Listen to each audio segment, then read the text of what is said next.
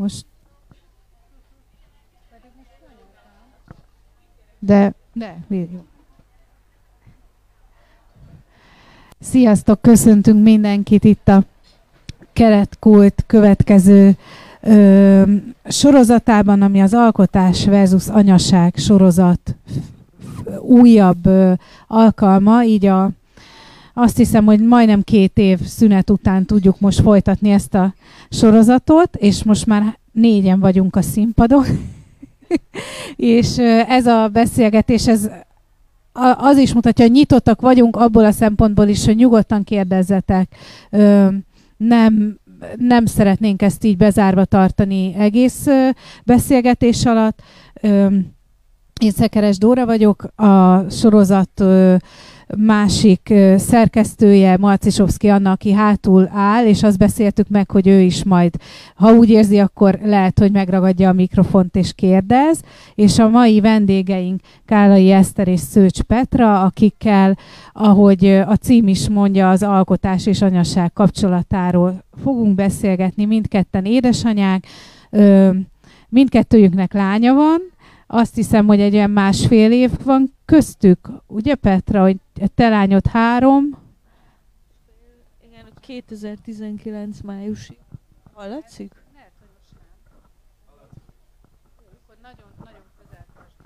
Igen, három és fél éves. Három és fél éves.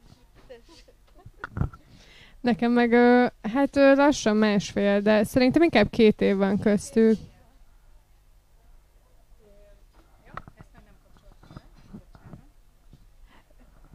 Szóval egyrészt ebben a sorozatban beszélgetünk az alkotásról, beszélgetünk arról, hogy milyen anyává válni, beszélgetünk praktikus kérdésekről az anyaság kapcsán, de általában azért az érdekel minket, hogy két alkotó ember, vagy, vagy hát egy alkotó ember hogyan éli meg azt, hogy szülő lesz, és átkerül sok szempontból a fókusz arról, hogy ő milyen ö, dolgokat hoz létre a, mű, a művészeti életben, vagy a karrierjében hol tart, ö, és más dolgok lesznek fontosak, vagy éppen ez is egy kérdés, hogy mennyire lesznek ezek ö, kevésbé fontosak.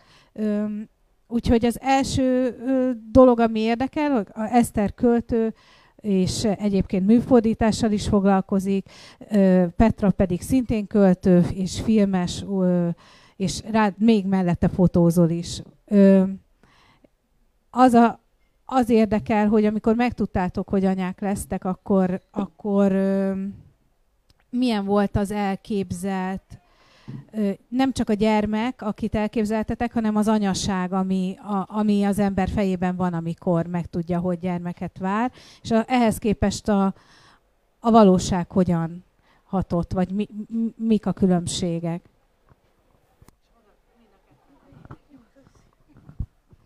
Sziasztok, köszi, hogy eljöttetek.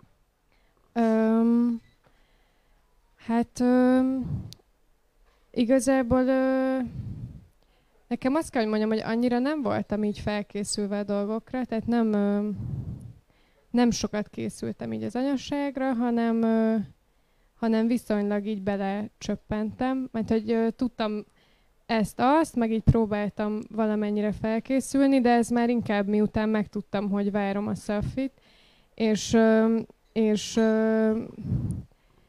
és ezért nem, ezért volt, rengeteg váratlan dolog volt benne, ami egy nagyon erős dolog volt bennem, az, az egyik az, hogy én azt gondoltam magamról, hogy, hogy én nagyon gyorsan vissza fogok menni, ö, dolgozni, meg hogy, hogy én ö, tényleg a, a, a férjemmel is nagyon-nagyon abban voltunk, hogy akkor ezt a totálisan 50-50 százalékos nevelést fogjuk ö, végrehajtani, és akkor ö, ehhez képest egy ilyen nagyon érdekes tapasztalat volt például az ilyen testi része a dolognak, hogy, ö, hogy, hogy ez például egy olyan dolog, ami miatt igazából lehetetlen az 50-50 százalék, vagy legalábbis olyan módon lehetetlen, hogy ugyanazok a terhek ugyanannyira nyomjanak minket. És, és ez nekem egy elég ö, ilyen durva folyamat volt, ö, ezt, a, ennek így, tehát ezt elfogadni, meg, meg ezt így megérteni, hogy ö, ugye maga a szülés is olyan, ami az én testemmel történik, aztán a szoptatás is olyan, és hogy ez ö, szükségszerűen teremt valamilyen ilyen eltérést például a kiszolgat, kiszolgáltatottságban, meg mondjuk a, abban is, hogy az ilyen szabadságnak a fokában, tehát hogy és, és ez, ez mind fizikailag és, és mentálisan is szerintem. Tehát, hogy mennyire tudsz elszakadni. És, és ezért ez nekem egy elég, hát elég, elég érdekes ilyen első tapasztalat volt. Amellett, hogy persze az is kiderült, hogy azért elég sok mindent lehet együtt is csinálni. Tehát, hogy, hogy egy csomó olyan dolgot, amiről azért sokan nem gondolnák. És szerintem így az is tök szép volt, ahogy erre így törekedtünk, és aztán így bizonyos részeiben így láttuk, hogy, hogy mi az, hogy, hogy, hogy mi az, amit igazából akár akár csak a társadalmi berendezkedés miatt így nem, nem lehetséges, hogy egyszerűen nincs olyan, hogy így 50-50 százalékban mi kivesszük a gyedet, és akkor 50-50 százalékban dolgozunk, mert hogy nincs ilyen konstrukció. Tehát, hogy egy ponton ö, ezekkel így szembe kellett nézni, és ez, ez tök izgalmas volt, meg a saját magamban azt megtapasztalni, hogy egyébként ö, tökre vágytam egy ilyen lelassulásra bizonyos szempontból, és én nagyon azt hittem, hogy én iszonyat pörgős vagyok, és nagyon fog hiányozni, de egyébként ez is érdekes, mert szerintem ezek egyszerre, egyszerre vannak, hogy ö, egyszerre akar az ember így tovább pörögni, és nagyon belassulni, tehát ami egy ilyen nagyon általános ö, tapasztalat, az tényleg ez az ilyen folyamatos ellentmondások, hogy így egyszerre akarok egymásnak teljesen ellentmondó dolgokat, és ez kb. amióta elkezdtem, vagy amióta elkezdtem várni a lányomat, azóta így folyamatos. Um, hát nagyon sok minden jutott eszembe most erről. Um, én ami miatt a lehető legkésőbbre halasztottam a gyerekvállalást, az pont a szabadságkorlátozástól való félelmem volt, és ez teljesen beigazolódott, tehát hogy, hogy, um, hogy tök igazam volt, azt gondolom, hogy, hogy, uh, hogy tényleg küzdenem kell az időmért, de, de közben meg megszerettem ezt. Tehát most már egy óvodába került, egyáltalán nem örülök annak a sok időnek, ami felszabadult. Tehát, hogy uh, ilyen furcsa, ambivalens uh, érzések vannak bennem, vagy voltak. Hát amikor meg, megtudtam, hogy terhes vagyok, akkor iszonyatosan örültem, uh, és nagyon sok szorongás hullott le rólam, mert addig az is kérdés volt, hogy, hogy, hogy, hogy vajon lehet-e gyerekem, és, és ez, ez legalább akkor a szorongást okozott bennem, mint az, hogy, hogy majd elveszi az időmet, vagy, vagy hogy ez az anyasság intézménye majd uh, rabságba taszít. Úgyhogy, úgyhogy nagyon felszabadultam, és ez, ez jót tett. Tehát, hogy akkor kezdtem el újra verseket írni, amikor megtudtam, vagy ugye utána azelőtt már egy ideje nem írtam verseket, és azért sem, mert filmet csináltam. Tehát így pont a legjobbkor jött, amikor az első nagyjátékfilmem elkészült, akkor lettem terhes, és nagyon örültem neki. Um, igen, az, hogy utána mit éltem meg, tehát ennek az aszimmetriáját, mondjuk a gyerekvállalásnak, vagy a gyerekről való gondoskodásnak az aszimmetriáját, ez ugye már a születés után volt, hogy rádöbbentem arra, hogy hát ennek az egésznek az igazságtalanságára, tehát hogy ez úgy van berendezve, hogy, hogy, hogy az én felelősségem legyen elsősorban, ami a gyerekkel történik, és, és ez nem tudom, hogy a hétköznapi utalások szintjén, ahogy, hogy kinek szólnak, ha valami van a gyerekkel, a, hogy kitől várják el, hogy én, én miért érzek szégyent, ha rendetlenség van otthon, vagy miért én érzek szégyent. Um, tehát, hogy ezek a dolgok elgondolkodtattak, és, és nagyon bosszantottak, vagy dühítettek, hogy, hogy, hogy ez miért így van, és én ezt miért teszem a magamévá. Tehát, hogy miért megyek alá, miért szégyellem magam, hogy, um, hogyha ha nem tudok annyit teljesíteni, amennyit elvárnak tőlem. És az, amiről beszélgettünk már korábban is, meg általában felmerül a, a, azok kapcsán, akik előtte is mondjuk már alkotóként, vagy egy ö, művészként sok mindent csináltak, hogy utána, miután anyák lesznek, akkor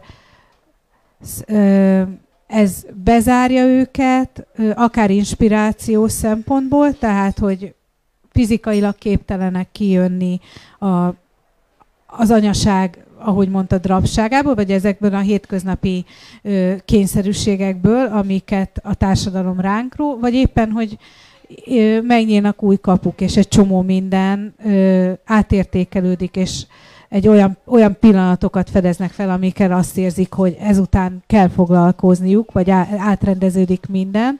És erről kérdeztünk is titeket korábban, és érdekes, hogy te, különbözően válaszoltatok erre a kérdésre, úgyhogy erről meséljetek, hogy az anyává válás, a, a szülővé válás az alkotói szempontból inspirál, vagy pont, hogy rabságban tart? Hát engem versírásra nagyon inspirált. Mm, nagyon sok minden nyílt meg. A, amikor terhes lettem, tehát az első, mondjuk a fele, az uh, rettenetesen telt, és nagyon sö, tehát a legsötétebb oldalamat uh, erősítette föl, vagy hogy mondják ezt. Tehát, hogy nem tudom, szembesülni akartam egy csomó mindennel, amivel addig nem. Tehát, hogy, hogy, hogy hogy egyáltalán nem tudom, tehát hogy, hogy miért nem néztem szembe dolgokkal addig.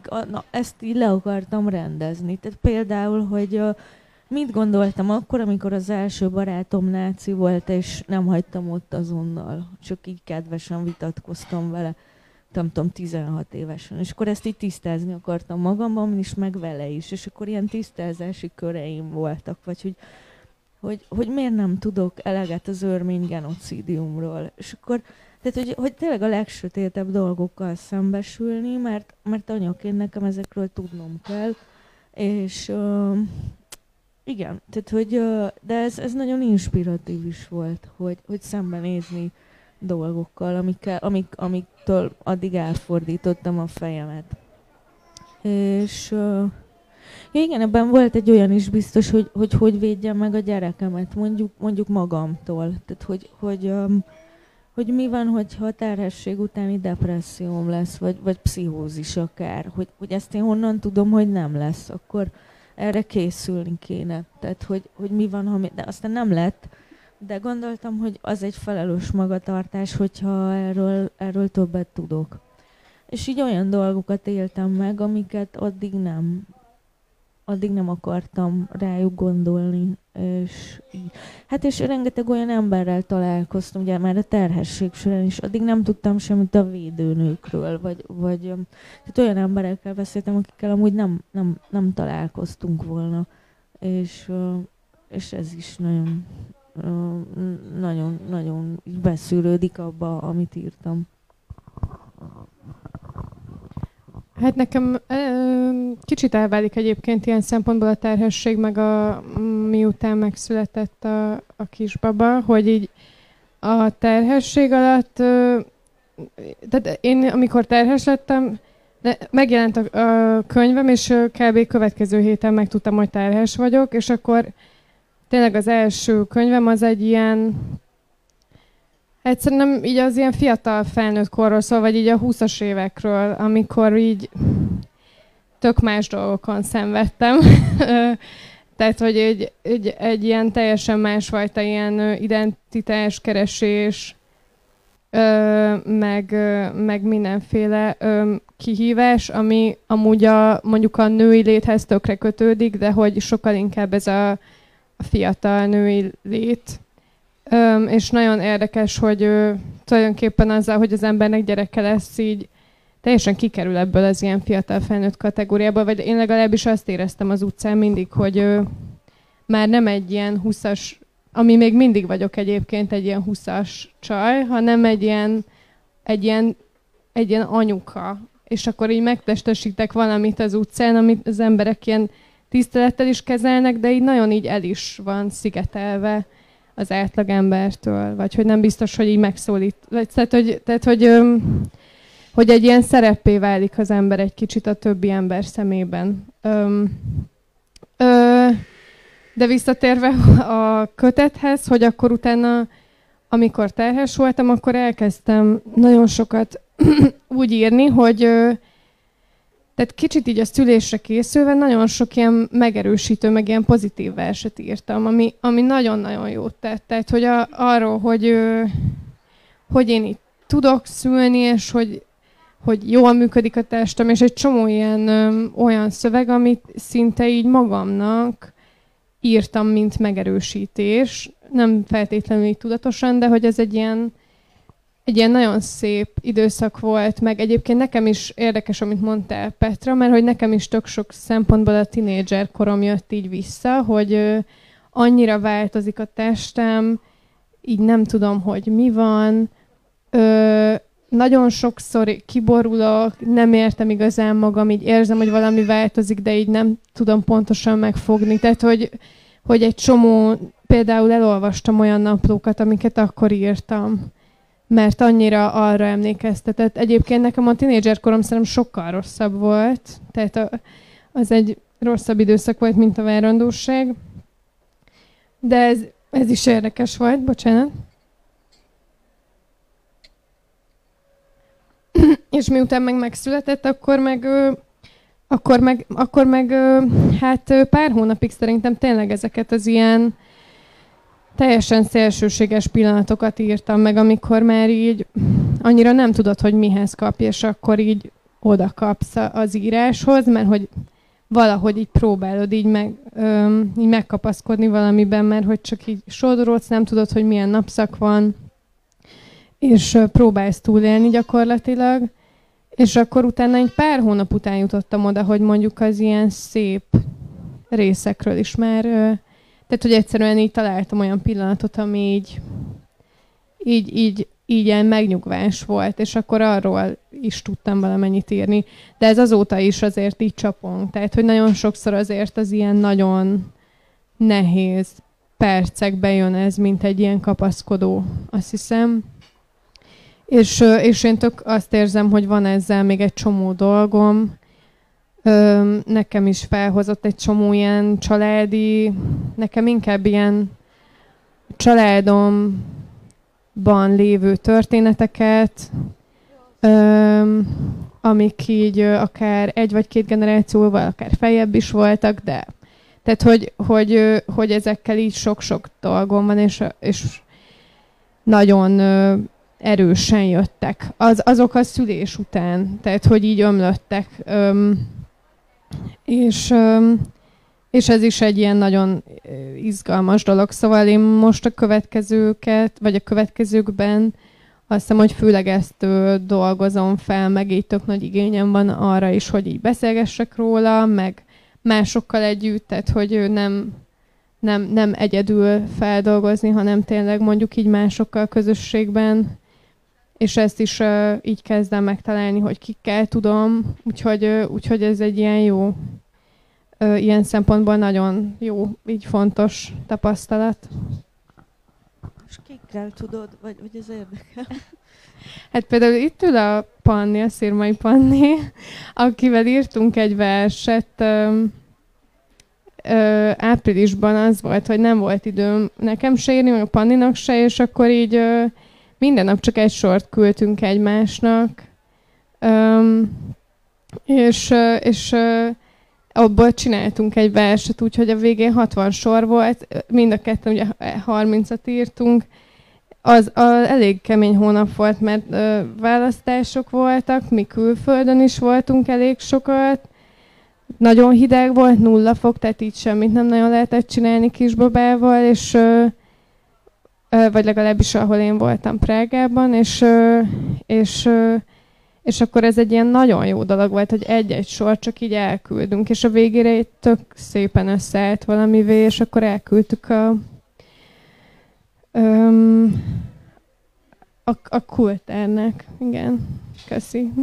meg itt van a Réka barátnőm is, csak most nem tudom, hogy ö, már itt volt az előbb, de vele is ö, neki van egy az én lányomnál egy évvel idősebb lánya, és velük is sokat szoktunk erről beszélgetni. És ezek ilyen nagyon megtartóak szerintem, és nagyon-nagyon fontosak. Az jutott eszembe, hogy amikor a, az ember ö, friss anyukaként fönt van bármilyen közösségi felületen, akkor vagy egyáltalán az interneten, de akár csak menve a sétálva a városban, csak anyukákat lát, csak ilyen tartalom kerül elé. De hogyha ezt megfordítjuk, vagy egy kicsit eltávolítjuk, azért a fókusz óhatatlanul változik. Kik azok az alkotók, akik például ennek kapcsán, vagy ennek köszönhetően kerültek a látóteretekbe, és azt tudjátok mondani, hogy na, ha nem élem át ezt a tapasztalatot, akkor lehet, hogy nem is, nem is találok rá erre a, bármilyen alkotásra. Lehet az film is, vagy zene, vagy, vagy könyv. Hát um, én elsősorban olyan, olyan szerzőket kerestem, akik uh, pont, hogy nem, tehát akikkel addig nem foglalkoztam, de szerettem volna. Tehát mondjuk Derridát kezdtem el olvasni, meg Szent Kutit, mert, mert ezt terveztem régóta, de mindig elmaradt. Valahogy, nem tudom, egy, egyfajta menekülésként, bár menekülés nem jó szó, de, de hogy, hogy ha legalább van időm olvasni, akkor ne erről olvassak. Ha... Én meg pont ellentétesen igazából elkezdtem kb. csak erről olvasni, mert így nagyon nagy igényem volt rá, hogy, hogy így hogy találja ki át. Igazából nekem a feminista irodalomból is addig így ez teljesen egy ilyen vakfolt volt, hogy rengeteg, engem nagyon érdekeltek a feminista szövegek, és tényleg egyet sem ismertem, ami így az anyasságról szólt volna. Ami nyilván az én, ö, ö, tehát hogy én se kerestem ezt gondolom akkor, ö, de hogy, de hogy azért az a része a feminista mozgalomnak, amit én ismertem, az nem annyira helyezte ezt a fókuszba, és és hát én így elég aktívan elkezdtem keresni. Van egy Skóciában élő barátnőm, akivel szintén Balog Rebi, akivel egyszerre született gyerekünk, és ő küldte nekem egyébként Holly McNist, aki egy nagyon, nagyon izgi költőnő, amúgy elég, hát elég fiatal, szerintem ilyen 35 körül lehet, és, és ő írta ezt a Nobody Told Me nevű memoárt, amiben versek is vannak, ami ugye arról szól, hogy így egy csomó mindent így nem mondott senki, hogy milyen lesz, és szerintem ez egy elég ilyen alaptapasztalat, vagy nekem legalábbis az volt. És akkor őt elkezdtem fordítani, most, most jönnek majd ki a, azok a fordítások. Ö, egyébként a Sheila heti változások könyvét is olvastam, ami meg érdekes volt, mert ö, én már ugye úgy olvastam, hogy, ö, hogy várandós voltam, az viszont ugye pont arról szól, hogy ö, nem tudja eldönteni a narrátor, hogy ezt így akarja-e vagy sem. Ö, meg hát ö, igazából elég, ö, tehát hogy tényleg így elkezdtem akár kérni is ilyen ajánlásokat, és egy idő után elkezdtek az emberek így maguktól is küldeni nekem. Tehát ö, ö, most ö, például volt ugye akár egy ilyen ismertebb esemény az Oltai Katának a, kiállítása, vagy a Gádi Andinak ez a Sorry I gave birth, I disappeared, but now I'm back um, fotókiállítása. Uh, ja, és most uh, hát uh, Marko Luca, aki szintén egy uh, fotós, és ezt a témát dolgozza fölő neki nemrég nyitottam meg a kiállítását, és vele együtt is dolgozunk egy, egy videón, ami pedig az altatásról szól, mint egy ilyen láthatatlan munka, ami tényleg így totálisan így el van zárva az emberektől, és tényleg így totálisan be van zárva a szobába, és közben meg így rengeteg ilyen óra és perc, és így mentálisan jól kell lenni hozzá, meg nyugodta, nyugodtnak kell lenni hozzá, és hogy ez egy ilyen elég durva erőfeszítés szerintem, ami egy ilyen teljesen rejtve marad. ö, általában. Szóval, ö, szóval nekem, nekem meg valahogy ez így nagyon megtalált, meg azt éreztem, hogy tényleg így szükségem van rá, hogy erről olvassak, hogy így tényleg ezek a tapasztalatok léteznek, és nem, és, és, és, és hogy így meg tudom magam itt találni bennük. És hogy akár egy ilyen... És, és ami engem így ebben igazán érdekelt, az ez a kritikai feminista vonal, és akkor ebből van például a Republic of Motherhood, meg akár Liz Berry-nek a versei. Öm, de tényleg én mondjuk elég elkezdtem ezt így, hát nem, nem feltétlenül ilyen tudatosan, csak egyszerűen annyira mindent megváltoztatott, és ezt mondtam is korábban nektek, hogy én ezeket az anyás beszélgetésekből is visszahallgattam, amikor, amikor így nagyon kicsi volt a babám, mert így emlékeztem, hogy amikor részt vettem rajtuk, nagyon-nagyon megérintettek, és, és jók voltak, és tényleg tök sokat segített az, hogy egyszerűen csak újra hallgattam ezeket. Akkor kiválasztottam egy pár sort a, a Holy McNish-nek ebből a ö, nem is az, a Holy McNish szövegéből, hanem a te szövegedből, amit az 1749-re írtál a Holy McNishről, és ebben a, arra vagyok kíváncsi, hogy például Petra, te majd mit mondasz erre a pár sorra, mert ez nagyon rezonál arra, amiről korábban beszélgettünk, és szerintem neked egy elég radikális véleményed van arról, ami itt elhangzik. Azt ö, mondja Eszter ebben az írásban, hogy az anyaság nem egy a társadalomtól elzárt, idillikus babavilág párhuzamos univerzumában zajló kiegyensúlyozott tevékenység, hanem a patriarchális kapitalista világ által meghatározott teljes identitáskrízis, melynek során épp, hogy a felszín fölött tudod tartani magad, ami sokszor lehetetlen feladatlan tűnik, hogy gazdaságilag nagyon is logikus, miért nincsen a gyereknevelés, a gondoskodási munka elismerve, hogy ez nem mindegy véletlenül történik, hanem azért, mert nem fordítható közvetlen profittá, miközben a reproduktív munka során nem kevesebbet végzel el, mint az élet újrateremtését és fenntartását, nulla társadalmi és anyagi megbecsültséggel. Tökéletesen egyetértek, tehát hogy addig nem igazán érdekelt a patriarhátusom, eddig nem kerültem ennek a közepében. Tehát teljesen egyetértek vele. Tehát, hogy um, most, hogy ennek milyen, hogy ez mennyire megéri, hogy így maradjon azoknak, akik ezt fenntartják, és, és hogy milyen módozatai vannak annak, hogy ezt elleplezzék, hogy ez így megy, és, és hogy azoknak, akik megéri, azok azok fenntartsák.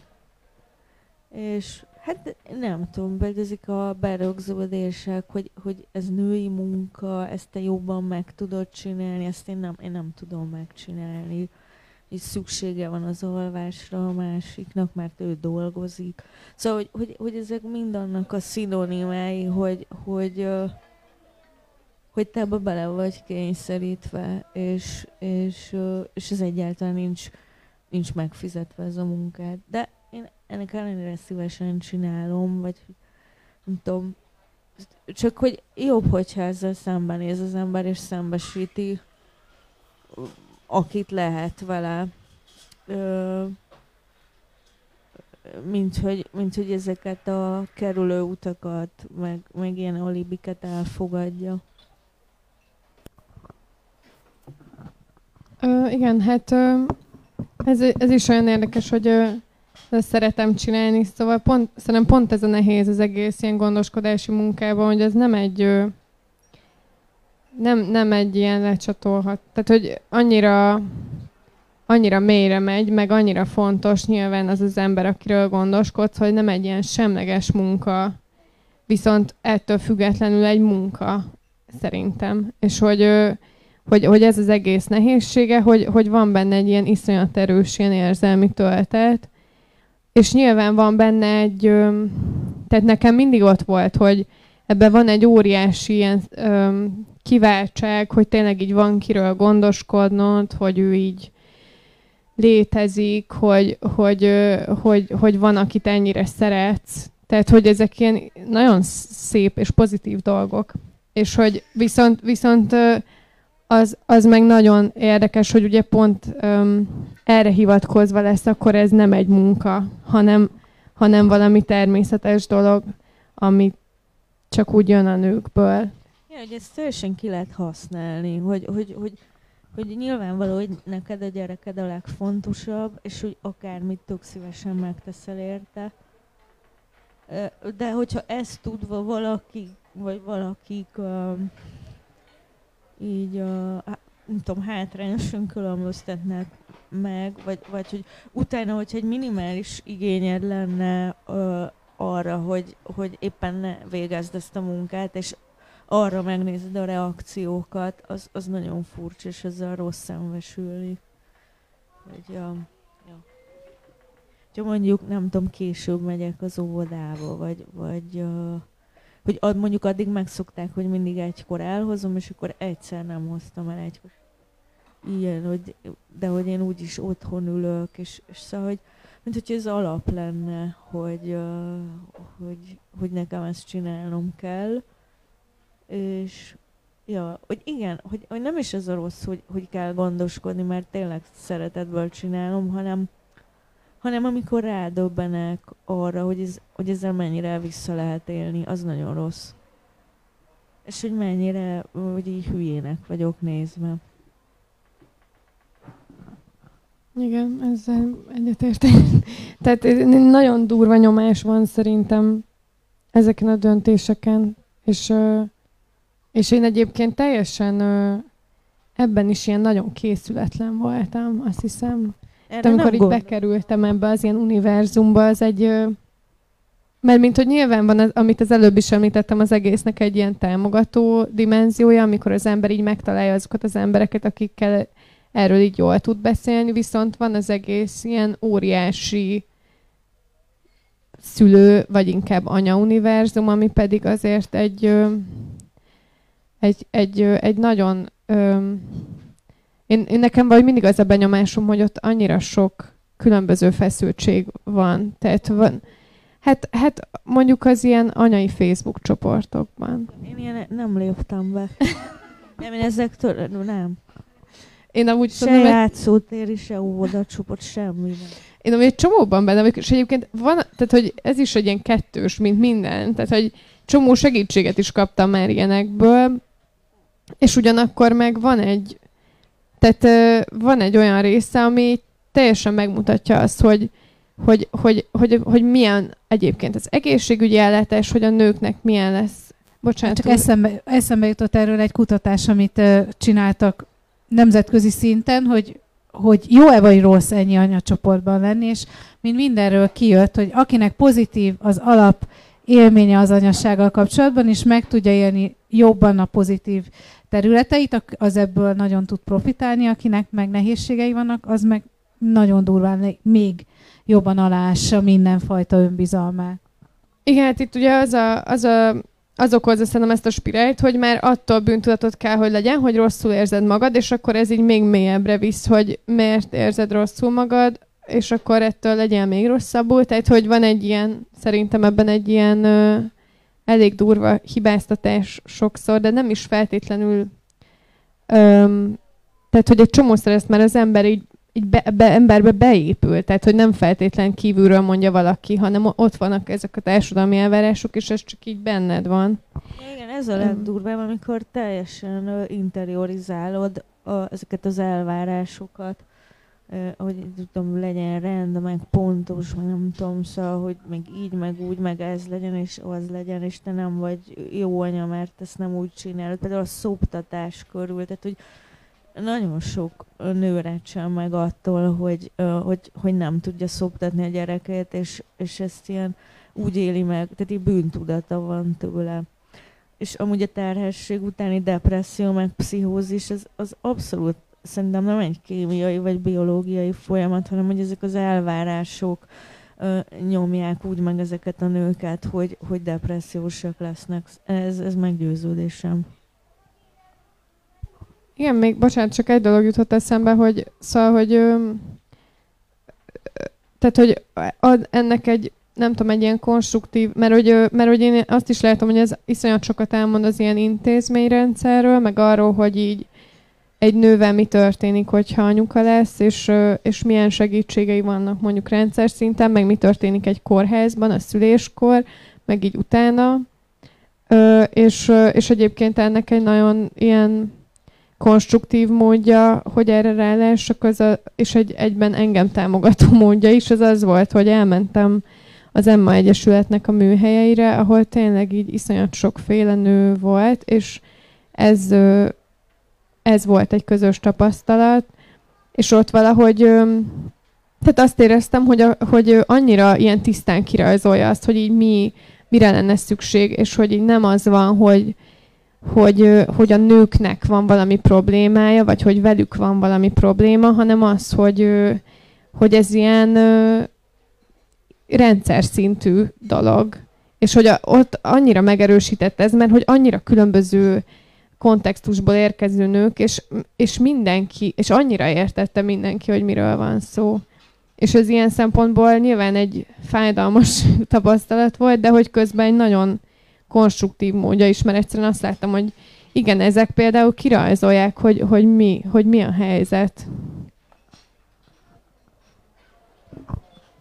ehhez kapcsolódik, és akkor ez az utolsó kérdésem, és utána megnyit, megnyitnám a beszélgetést mindenképp a közönség felé is, hogy egyrészt az, az, hogy anyává válunk, és életet adunk az egész, ennek a misztériumához, az élet teremtésének misztériumához közel kerül az ember ezekben a hónapokban, és a szülés egyáltalán a a, a, és az utána követő első időszakban, és mellette tematizálódik egyrészt az, hogy a, amiről beszéltünk, a, a saját múltunk, meg a családi múltunk, és mellette maga a halál kérdése is nem csak azokban a percekben, amikor megszületik a gyerekünk, hanem utána ugye életben kell tartani.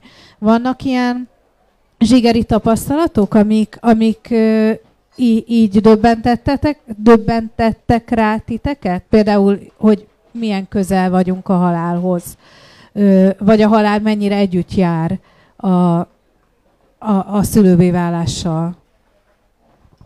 Hát a, ezt érintettem már korábban is, hogy amikor megtudtam, hogy terhes leszek, akkor jobban szembe akartam nézni a halállal is. És a, tehát azért, a, azért néztem azokat, amiket néztem, meg olvastam, meg beszéltem, meg kerestem meg embereket. Ö, abszolút, tehát nekem az is furcsa volt, hogy annyira természetesen mondja a nőgyógyász, hogy hát a terhességek nem tudom mekkora része nem is marad, vagy hány százaléka nem is marad meg. Tehát, hogy, hogy milyen ter- természetesen kezelik azt, hogy, hogy, hogy, hogy esetleg az a gyerek hát nem biztos, hogy megszületik, és nekem ez, ez, ez nagyon hát így felkavaró volt, vagy úgy, hogy félelmetes inkább, hogy, hogy, hogy, hogy ezek kalkulálnak azzal, hogy esetleg nem születik meg a gyerekem. És ezt, ezt ki is mondják tök természetesen, és hogy, hogy nem szégyelik magukat. szóval abszolút szembenézettek, meg szembe is néztem ezzel. És ameddig nagyon kicsi volt, addig hát nem tudom, én mentem ilyen új, újraélesztő tanfolyamra is, uh, meg volt légzésfigyelő, tehát hogy, hogy ameddig ilyen nagyon kicsi és törékeny volt, addig, addig igen, hát féltem tőle, hogy, hogy így életben tudom-e tartani, vagy hogy, hogy ugye nem csináltam eddig ilyet, hogy, hogy, hogy nehogy elroncsak valamit, és hogy nem tudom, így paráztam rendesen, de, de ezzel együtt gyönyörű volt, és, és, és ahogy egyre nagyobb lett, ez, ez, ez így eltűnt. Nekem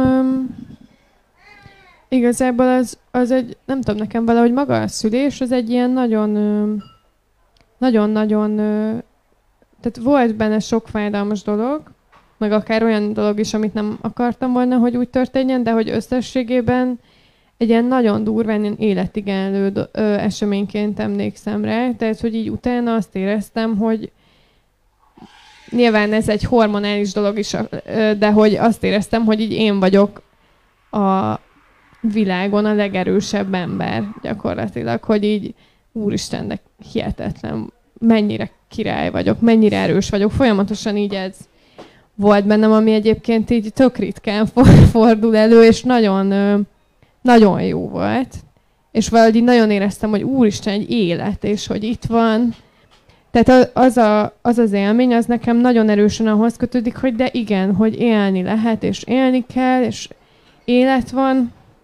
Viszont Egyébként ez a félelmem is, amit, amiről Petra mesélt, amikor ennyire picik, akkor azért nyilván van egy, Főleg, hogy egyébként szerintem egy csomószor a kórházi, meg egyéb beszédmód az nagyon erősen ö, ö, így ö, lebegteti valahogy, ami ö, hihetetlen, de lebegteti a, gyere, a kisbabáknak a lehetséges ö, halálát. Ez Tehát, hogy ö, akár szülés. Volt? Nekem, Nekem ez... a terhesség alatt volt, csak meg egy veszélyeztetett terhesség volt, és hát így a vége fele már egyre kevésbé mondtak ilyeneket. Az, az elején volt ez, hogy hát, izé, hát úgy, nem tudom, vár, 12 hétig kell várni, és addig még nem biztos, és de, de neked volt olyan, hogy megszületett, és még utána is ezt lebegtették? Hát inkább az volt, hogy bármi lehet vele, hogy, hogy mondjuk, hogy ha, tehát hogy, hogyha mondjuk előbb haza akarsz menni a kórházból, akkor azért ez is lehet a baja, az is, ha túl mélyen elalszik, akkor ez lesz, az lesz.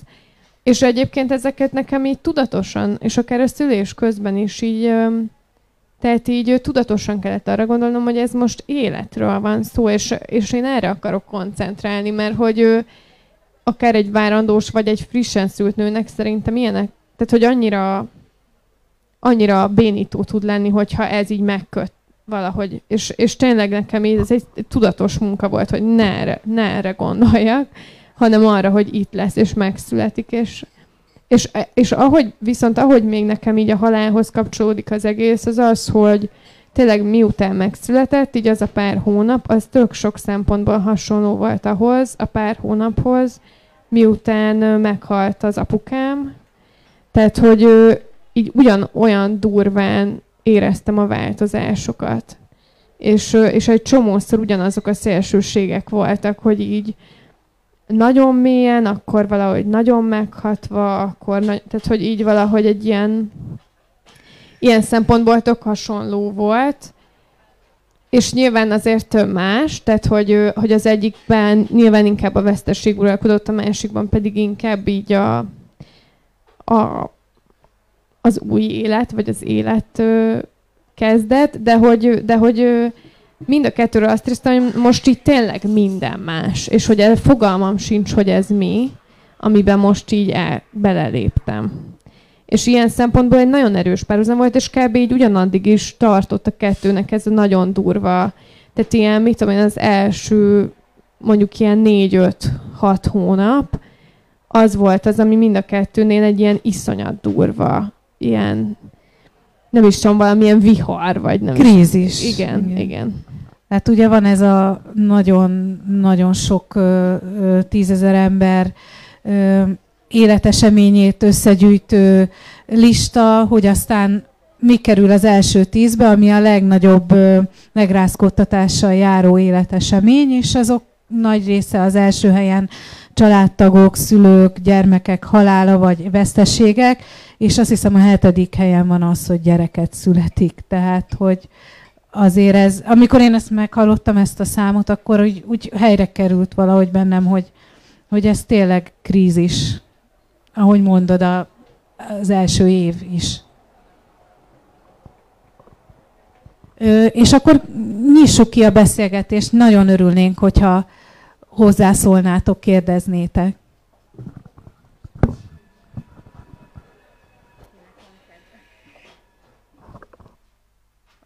Bocsánat, most nem hallom. Anna, mondjad. Bocsánat, és el is felejtettem, hogy hoztatok szöveget is, ne haragudjatok, úgyhogy annak is örülnénk, hogyha ö, olvasnátok. Ö, mind a ketten verset hoztatok, és, és szerintem egyértelmű lesz, hogy hogy kapcsolódik mindenhez, amiről beszéltünk.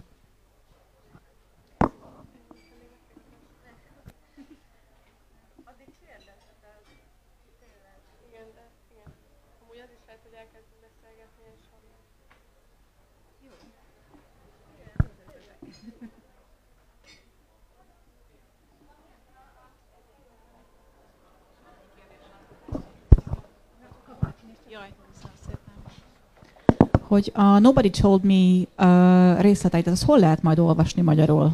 Uh, mondtad szerintem, csak nem emlékszem már. Igen, nem mondtam egyébként, az 1749 nevű ilyen Lira portál, fordítás, fordítói portál, és ott, amiről, amiből a Dóra olvasott, a, már kijött egy eszé, amit csak ilyen bevezetőként írtam az egészhez, és, és már egy vers amúgy kijött, de egyébként összesen lesz kb. 5 vagy 6, tehát nem egy ilyen óriási ö, mennyiség.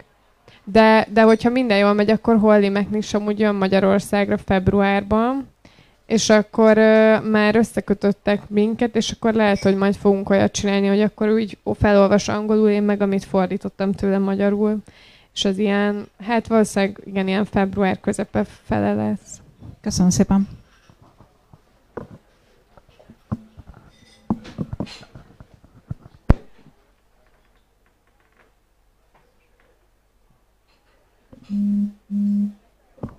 Uh, még kérdezni nyugodtan. Köszönöm, hogy uh, gyermeknevelés közben uh, hogyan tudtatok, uh, tudnak uh, dolgozni így val, uh, valamennyire így azon kívül, ami elhangzott, az az egy-két sor. Um, én, én nagyon jól tudtam ír, tudok, tudok és tudtam írni uh, gyereknevelés közben. Hát vagy úgy, hogy ő el van és csinál valamit, vagy uh, hát én akkor, amikor alszik, akkor nagyon jól tudok írni. Hát sokszor ugye az alvás rovására megy, de, de még így is jó, vagy hogy ilyen inspirált állapot abszolút, de jól megy az írás.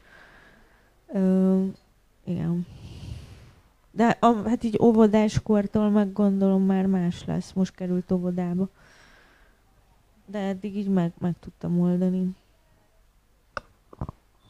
Nekem olyan volt a ö, babám, amikor, egy most is eléggé baba, de amikor még nagyon kicsi volt, akkor ő csak úgy aludt, hogy sétáltunk vele. Szóval, hogy itt tologattuk, és úgy aludt, vagy pedig ö, hordozóban rajtam volt, és úgy. És például a közben tök sokszor volt, hogy így, ö, így felmondtam magamnak hang, hang ö, fájlt.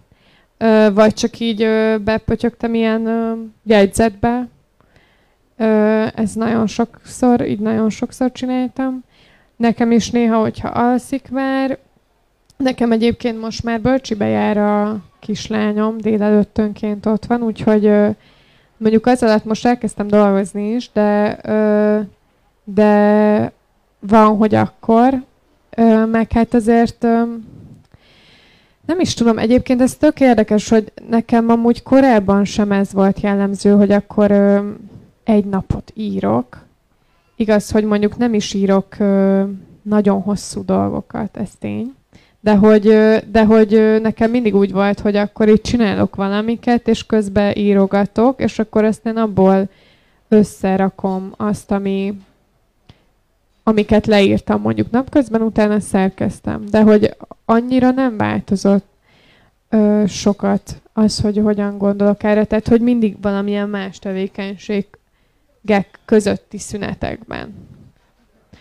Öm, de egyébként azt, de én is azt vettem észre, hogy, hogy egy kicsit, mivel így ennyire intenzív, ezért, ezért így nagyon adja a helyzet magát, hogy az ember így írjon, meg tényleg egy ilyen jó kapaszkodó. És egyébként ezt most tényleg nem csak az ilyen irodalmi szövegekre értem, hanem akár csak egy napló, vagy valami, hogy így szerintem ilyenkor tök fontos ez az ilyen nyomot próbálok hagyni, vagy valamit így, hogy, hogy mint amit mondjuk tényleg az tökre segített most, hogy tinédzser koromban írtam naplót, és akkor ezt egy, így vissza tudtam olvasni, hogy ez mi volt.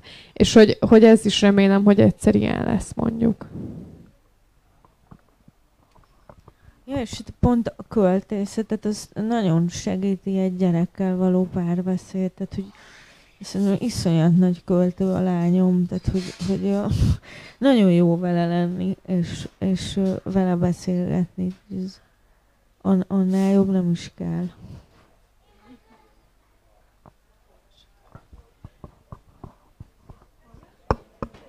Illetve még egy kérdés lehet, vagy inkább utána?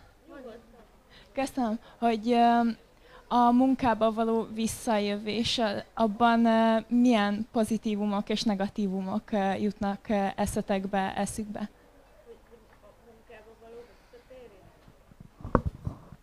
Hát így ne, én nem, nem mentem el a munkából, mert írtam folyamatosan. A filmipar azóta bedőlt körülbelül, tehát hogy az, azt oda sem...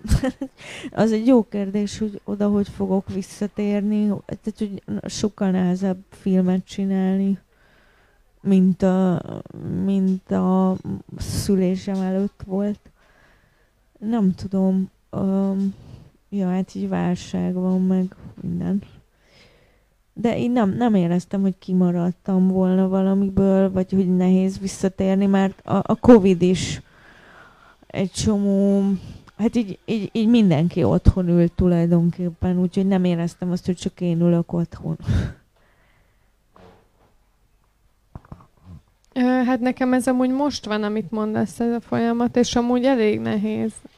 Szerintem hát nem olyan nehéz, mint amikor így hirtelen megszületik a kisbaba, és akkor így csak, és akkor ott vagy te, és folyamatosan egy új ember ott van körülöttetek, de azért hasonlóan durva váltás volt nekem az, hogy hogy így veled van valaki folyamatosan, vagy majdnem folyamatosan, és aztán mondjuk napi x órában nincs veled. És igazából így nem tudod pontosan, hogy miben van.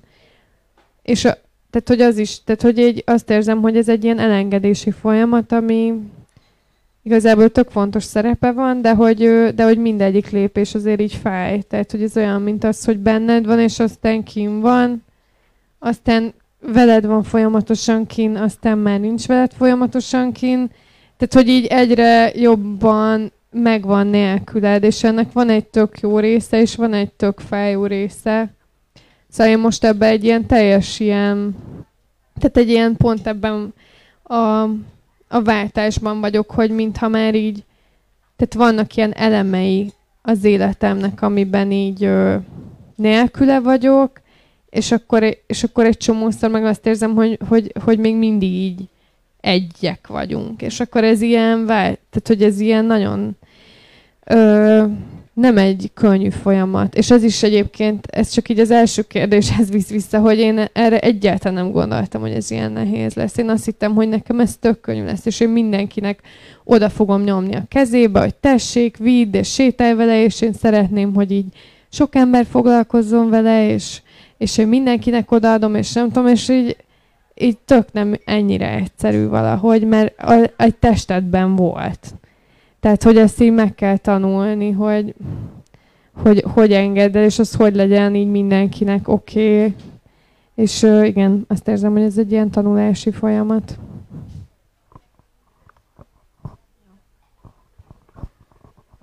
Ezzel nagyon tudok azonosulni, amit most mondtál, Eszter. Nekem most került óvodába a lányom, és ugyanezt élem meg, hogy ő eddig velem volt, és Hát azt én nem tartom természetesnek, hogy, hogy én tudom én 8-tól 4-ig egy intézményben van. Öm, de ugyanakkor azt érzem, hogy ha hamarabb elhozom, én majdnem mindig elhozom hamarabb, akkor öm, nem tudom, ilyen azok kiszakítom abból a közösségből, miközben én meg vagyok róla győződve, hogy nem, e, e, nem lehet ekkora igénye. Nem, nem lehet az, hogy minden nap egy, egy ilyen munkaidőnyi uh, időmennyiséget töltsön el egy három éves gyerek egy intézményben. Tehát, hogy ez furcsán van kitalálva. Um, ja, de ugyanezeket élem meg.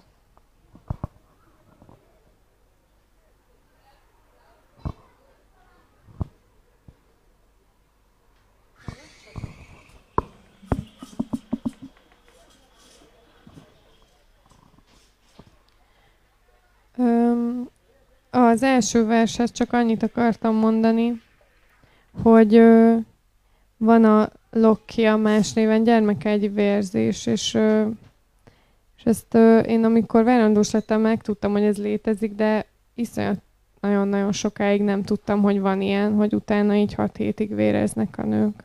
Hogy valahogy erről így senki nem beszélt. Ez kicsit így visszamegy ahhoz, hogy így mikről nem szoktak beszélni, hogy akkor utána így hat hétig vérezni fogsz. És ö, erről szól, erről szól a vers. Lokkia. Mint egy kioldott zár, fellélegzik bennem a lokkia. Utánad érkezett, és színezi a napjaim. Először úgy, mint a nehéz tempera, aztán már éppen csak, mint amikor a felkorragat előző napi esőt leveri a szél, és az rám a cseppek átmenetileg maradnak a bőrön. Más szagú a húsom, mint korábban, és fut ki belőlem a tej. Követem, mint kirándulásokkor a patakot, követ, követlek a mentén, felveszem a ritmusod. Sírsz, és a torkodból vihar kell. Szeretnéd, hogy a sírásod tükrözze az ég. A nyári vihar oda láncolt az erkélyhez, hipnotizál. Alig tudok elszakadni tőle.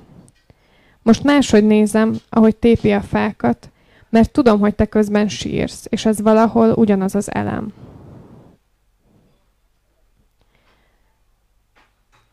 A következő az meg inkább egy ilyen szülés előtti. Szívcsap.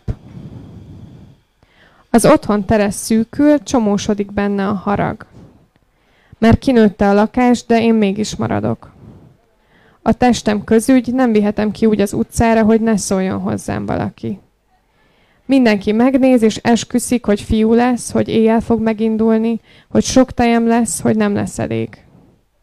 Nem akarok már kimenni. Átjössz hozzám látogatóba, de a testem kitakar, nem ismersz meg. Nyomom, engedlek, mondom önkéntelenül a kaputelefonba, Valamit, amit talán pár nap múlva is fogok, amikor végre megkönnyebbülök és megengedem a szívcsapot. Hogyan lehetnék közelebb a történéshez? A hírekhez, amik kényszeresen frissítik magukat, minden másodpercet piros és kék értesítésekkel törnek át.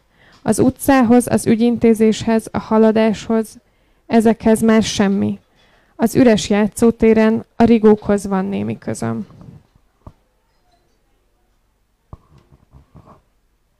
És akkor még egyet olvasnék. Barátaink. Az egyik sétánk vége felé vettem észre a nagy, sötét és nehéz testű, nyugodt lovakat. Érdeklődve hajoltak át egy kerítésen. Bársony sercegés, lassú rágás. Az este érkezése. Sosem voltál ilyen közel állatokhoz, a párájuk szeliden a közeledbe ért. Eldönthetjük, hogy ők lesznek a barátaink? Ahogy hazaérünk az élénk körvonalak közé a villanyfénybe, a lovak emléke távolodni kezd.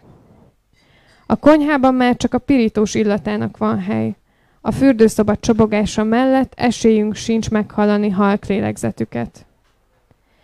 Csak lefekvés előtt gondolunk rájuk újra. Igen, ők a barátaink.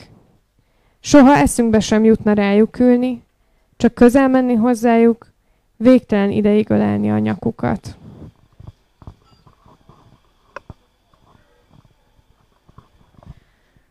Um, igen. Családi kör. A babonás lányok felállnak a székre meglátni a jövendőbelit, a racionális nők inkább a városba mennek. A divatjósok nyugtatnak, nem lesz itt semmiféle változás. Bár a vadnépek díszít, díszítőidomai megjelennek majd a szőnyegeken, és a miseingek ujját nyugati tüllel hurkolják, a Hermelin, a Muf és a Vercsipke triumvirátusa arra kötelez, hogy az örök nőiesség diadalában higgyünk. A családcentrikusok olmot öntenek, a divat királynők hazalátogatnak.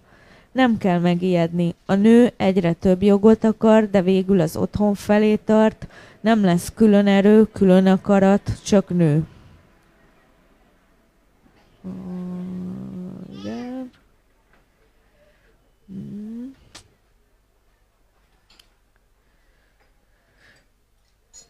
Igen, csöndkúra.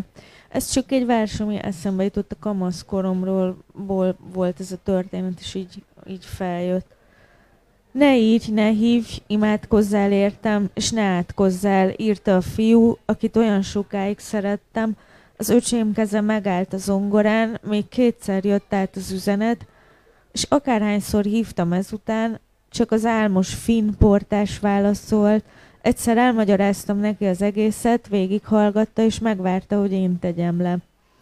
Nem tudtam megcsinálni a jogosítványt és a fél éves vizsgákat, lefogytam, meg akartam halni.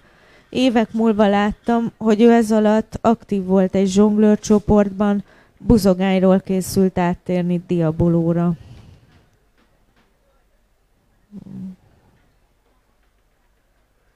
Freak dal.